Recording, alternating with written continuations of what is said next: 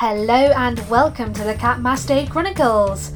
We have exciting, interesting, and powerful stories from cat owners about well-being. I'm your host, Michelle Adams, the founder of Chatty Cats Care, a professional cat sitting company.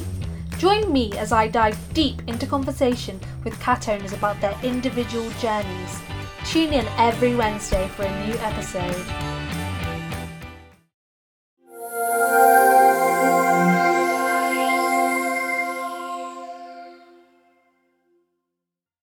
This episode is brought to you by Chatty Cats Care, London's professional cat sitting company. Hello and welcome to episode 3 of the Catmaste Chronicles. So, we had a brilliant interview with Ridge from Wolf Bodyworks Fitness last week. He mentioned that now more than ever is a good time to start something that can benefit our well being, such as walking, running, or working out. But if you're like me and wondering when or how to start this fitness journey, you can just begin by doing something easy and achievable each day and gradually building up from there. I personally cycle to work every day and to meet friends, and this has helped encourage me to get out and be more active. It's also a much safer way to commute considering our current situation. Ridge also spoke about his cat Fifi and that sometimes she follows him around the house if he isn't feeling particularly well. This is so sweet, and cats are such caring and empathic animals. So it inspired me to make an episode about why cats make great pets. So I've owned two cats in my life, but I've always been surrounded by cats the whole of my life. My grandma always had cats around, and I practically lived at her house as a child. I'd spend at least two to three days per week at her house. So, cats have always felt like part of my family, and I couldn't imagine my life without them. I also love dogs and other animals. I've also owned two hamsters before, but I've always just been around cats and felt connected to them. The first cat I owned was called Scooby. We got him as a kitten from my uncle's girlfriend's sister. A bit of a mouthful, but her cat had kittens, and one of them was my beloved Scooby. This cat was one of the most unique and funniest cats I have ever known. He had black fur and he was so sweet but so hyperactive. He was so into everything, meaning you could literally turn your back for two seconds and he would face plant into your bowl of food. I remember my mum and I were in hysterics because he had this obsession with eating Weetabix, which, if you're not from the UK, is a wheat based cereal that we have here and something you could never imagine a cat really liking. um, we had never known any other cat to have such a strange and unique taste for human food like Scooby before, but we embraced it, and as long as the food wasn't harmful for him, we just went with it. So he ran so much. Even though he loved food, he ran so much that he was such a lean cat. He would love to explore my local area I live next to the River Thames, but also outside my house there are a few community garden spaces where the local cats like to chill out. We had a few cat neighbours, such as the Ginger Tom who lived upstairs, and two other cats who lived next door to them, and a small dog who lived next to us. The Ginger Tom was not Scooby's biggest fan at first, but he gradually started to take him under his wing, or paw, should I say, and he knew that this kitten needed to know the ropes. So he taught him, which was really sweet. I would see them playing together, and if Scooby got too excited or too playful, he would put him in his place. so he was like a big brother to him. Unfortunately, not much over a year, we sadly lost Scooby. He passed away. We used to have a problem with teenagers coming into our neighbourhood with mopeds, and one day we think they scared him so much that he just ran off and got lost. He was missing for a couple of days and we were distraught and didn't know what could have possibly happened to him or where he could have got to. We had him microchipped, but he also wore a collar with his name and contact details on. We were contacted by an animal rescue organisation, and a nearby jogger had reported hearing faint meow sounds under a bridge above the water. We apparently he-, he apparently heard it for a couple of days until he reported it, but then the rescuers got there and it was too late. Honestly, even thinking about it now upsets me so much. I was still quite young at the time, probably around 13 or 14 years old. I'm now 31 years old and it still affects me to think about him. I don't really think you ever get over losing someone you love, regardless if it's a human being or an animal. But moving forward, a few years later, my mum didn't really want to get another cat because we were still really upset about Scooby. My nan had also passed away around this time, my mother's mum, so this was another heart wrenching situation for us my nan owned a cat called Jerry, and I remember when I found out she had a kitten, I was around the age of nine to ten years old, and I was so excited.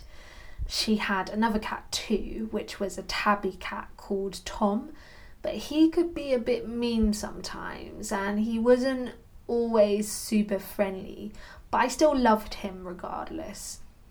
He later died of feline cancer, sadly, but he was also the brother of the new kitten Jerry, as they had the same mother. Jerry was nothing like his brother Tom. He had this amazing long black and fluffy fur. When he was just a kitten, he had these piercing blue eyes that eventually turned yellow. But he was the most kind and sweetest cat I have ever met. I don't think he's ever scratched or bitten anyone before. He just has this caring and kind nature about him. So, when my nan sadly passed away, my uncle decided to take him home to live with him and his girlfriend. But I don't think Jerry was very happy with them. But I was only a child at the time, so I didn't really have a choice about where Jerry lived. But one year, my uncle and his girlfriend decided to go on holiday, and they asked my mum if she could look after Jerry. And of course, I was delighted and begged her to say yes. So we had Jerry over at our place, and he was a little timid at first, but he knew us, so it was okay. I think he was still a bit traumatized over the loss of my nan and then moving in with my uncle and his girlfriend, which wasn't very pleasant for him. But as I said, he recognized us, so it didn't take him long to feel at home again. So back to my uncle. Well, my mum thinks that she was tricked into keeping Jerry for good due to the fact that my uncle and his girlfriend returned from their holiday and never came to our house to pick Jerry up again. I personally believe in that old saying, everything happens for a reason, and I believe that Jerry was destined to be our cat anyway. So we kept him, and eventually we started to let him outside into our community garden, which is basically on our doorstep he was an outdoor cat before, as my nan lived in quite a large house with a garden, so we did feel it would be quite cruel to just keep him cooped up in a small flat and not let him outside. But up until now, we haven't been able to get a cat flap, so we leave the door ajar with a cushion so he can come in and out as he pleases throughout the day. He's quite a nervous cat, so he doesn't feel brave enough to go outside with the door completely closed yet. Rolling the clocks forward, he is now the ripe old age of 21, and he looks damn good for his age, by the way.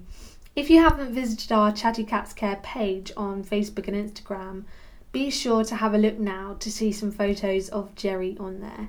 He is the most sweetest little old guy you would ever know and we never have thought he would still be going strong in 2020, considering he first came into our lives when I was just nine years old and I'm now 31 years old.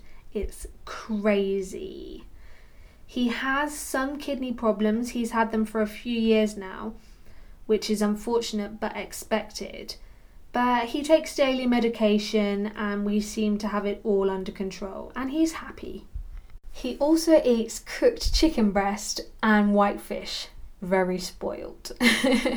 but it gives him the correct amount of protein he needs to stay fit and healthy. Also, there is a big misconception that older cats just don't like to play with toys and they sleep all day. This isn't actually true, and I think if you try a few different types of toys, you will eventually find one that your cat loves. For example, Jerry loves catnip or anything with mint inside, including my tea bags. Don't ask. But after a couple of years of thinking he didn't play out of our own ignorance, we found a catnip dangling toy on a stick, and he absolutely goes crazy for it.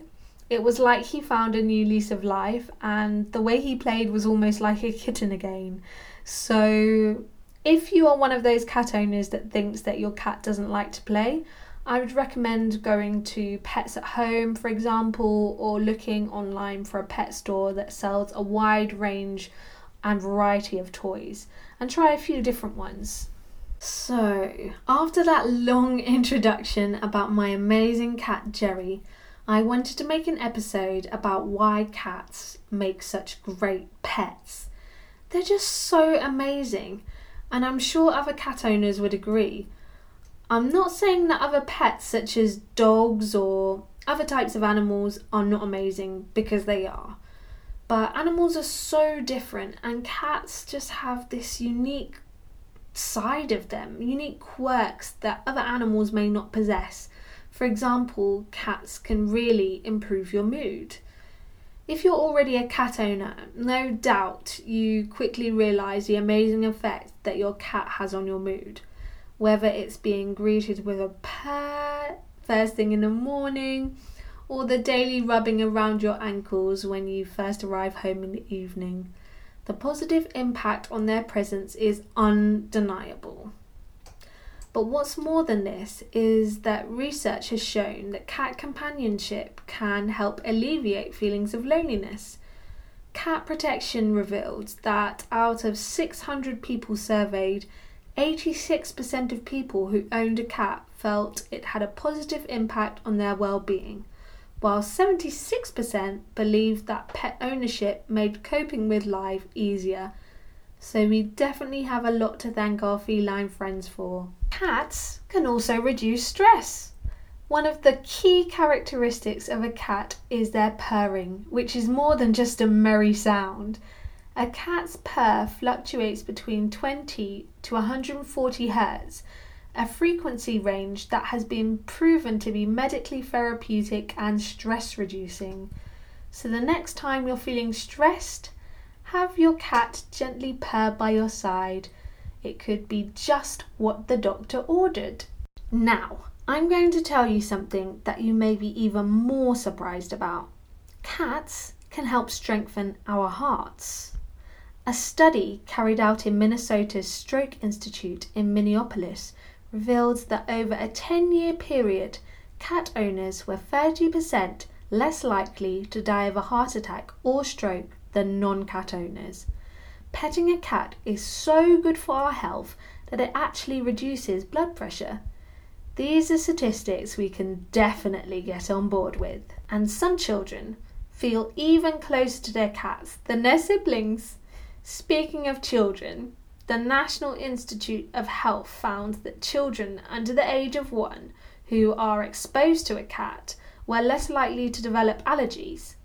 And this includes more than just pet allergies. If you have a young family, they will also benefit from having a feline friend around. It turns out that a cat's curiosity transfers on to others, and in particular children. Owning a cat has been shown to ignite children's interest in nature and the world around them. Plus, studies have revealed that cats are very much a part of the family, and some children even feel closer to their cats more than their siblings. Speaking of children, the National Institute of Health found that children under the age of one years old who were exposed to a cat were less likely to develop allergies, and this includes more than just pet allergies. The study reported that high pet exposure in early life appears to protect against other common allergies such as dust mites, ragweed, and grass. Cats can help strengthen our bones. I bet you didn't know that one. This is all down to the cat's purr, too. Scientific American research revealed that the frequency of a cat's purr can actually, while slowly, heal bone fractures and improve bone density.